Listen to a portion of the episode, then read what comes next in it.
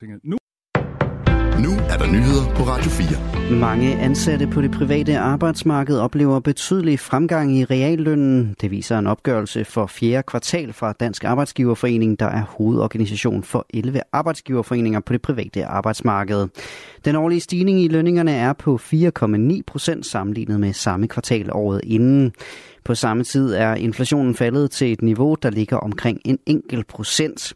Ifølge cheføkonomen Jeppe Juel Borge fra Arbejdernes Landsbank, så lyder reallønsfremgangen for fjerde kvartal alene på 4 procent. Det skriver han i en kommentar. Lønningerne har ramt højeste fart i 15 år. Vi må sige, at høj fart på arbejdsmarkedet med rekordhøj beskæftigelse og overenskomstforhandlinger slår igennem på lønvæksten. Reallønnen betegner, hvad lønmodtagerne reelt får ud af deres indkomst. Hvis den stiger, kan forbrugerne få mere for deres løn end tidligere. I 2022 blev danskernes realløn banket adskillige år tilbage som følge af den højeste inflation i fire årtier. Det kunne lønstigningerne i perioden ikke hamle op med. Storbritanniens BNP skrumpede med 0,3 procent sidste kvartal. Det betyder, at landet er i recession, skriver BBC.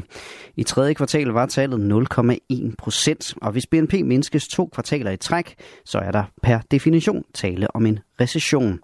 Ordet betegner en periode med økonomisk nedgang, og det sætter den britiske regering under pres. Det fortæller Morten Rønnelund, der dækker Storbritannien for Radio 4 fordi en af de hovedting, man har lovet for at kunne øh, øh, vinde et valg, jamen det var, at øh, man skulle gro økonomien, og man skulle jo også forbedre øh, inflationen, og den er heller ikke rigtig blevet øh, helt god endnu. Øh, så det er problematisk på mange forskellige måder, både for den enkeltes pengepunkt, og så for den siddende regering, som nærmest hænger i en tynd tråd. Og særligt i dag er det et problem for regeringspartiet, at de her tal kommer ud. Ja, det kommer til at betyde en del, øh, ikke mindst fordi der lige præcis i dag er to valg til to parlamentspladser. Og det vil sige på den dag, hvor man har øh, fået en officiel meddelelse om, at en af ens hovedløfter om at forbedre økonomien i Storbritannien, alt det som de blev lovet efter Brexit øh, blandt andet, det er altså ikke lykkedes. Så er der to sæder, der er på valg. Det er den mildeste start på en recession i 50 år, skriver BBC. Man kan ikke bare have, at folk selv bestemmer, om de vil betale skat eller ej. Det understreger Hans Christian Skiby, der er skatteordfører for Danmarksdemokraterne. Her på Radio 4 fortæller vi i dag, at mange hundrede sæddonorer betales kontant, når de afleverer sæd til nogle af Danmarks største sædbanker. Og ifølge en skatteekspert, så åbner det for muligheder for at lade være med at betale skat.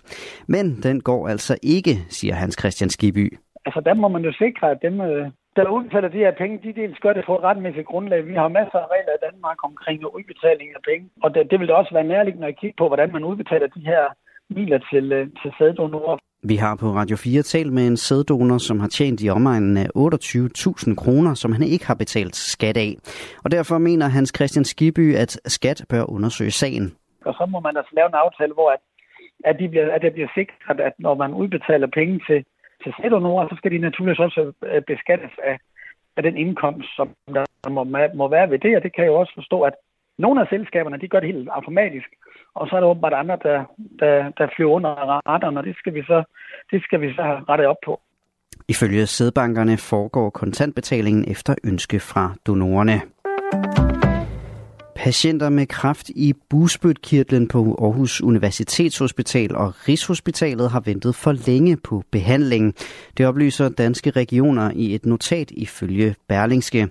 I notatet fremgår det ifølge avisen, at der periodevis har været mellem 3 og 4 ugers ventetid på en operation. Reglerne tilskriver ellers, at der højst må gå to uger.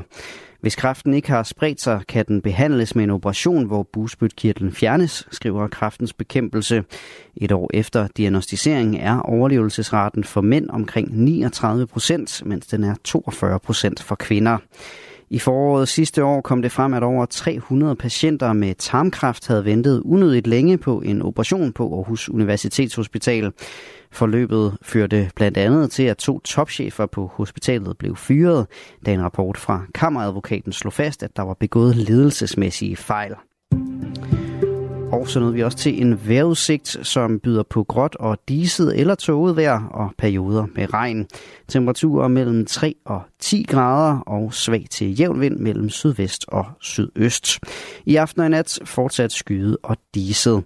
Det var nyhederne på Radio 4 med Asbjørn Møller.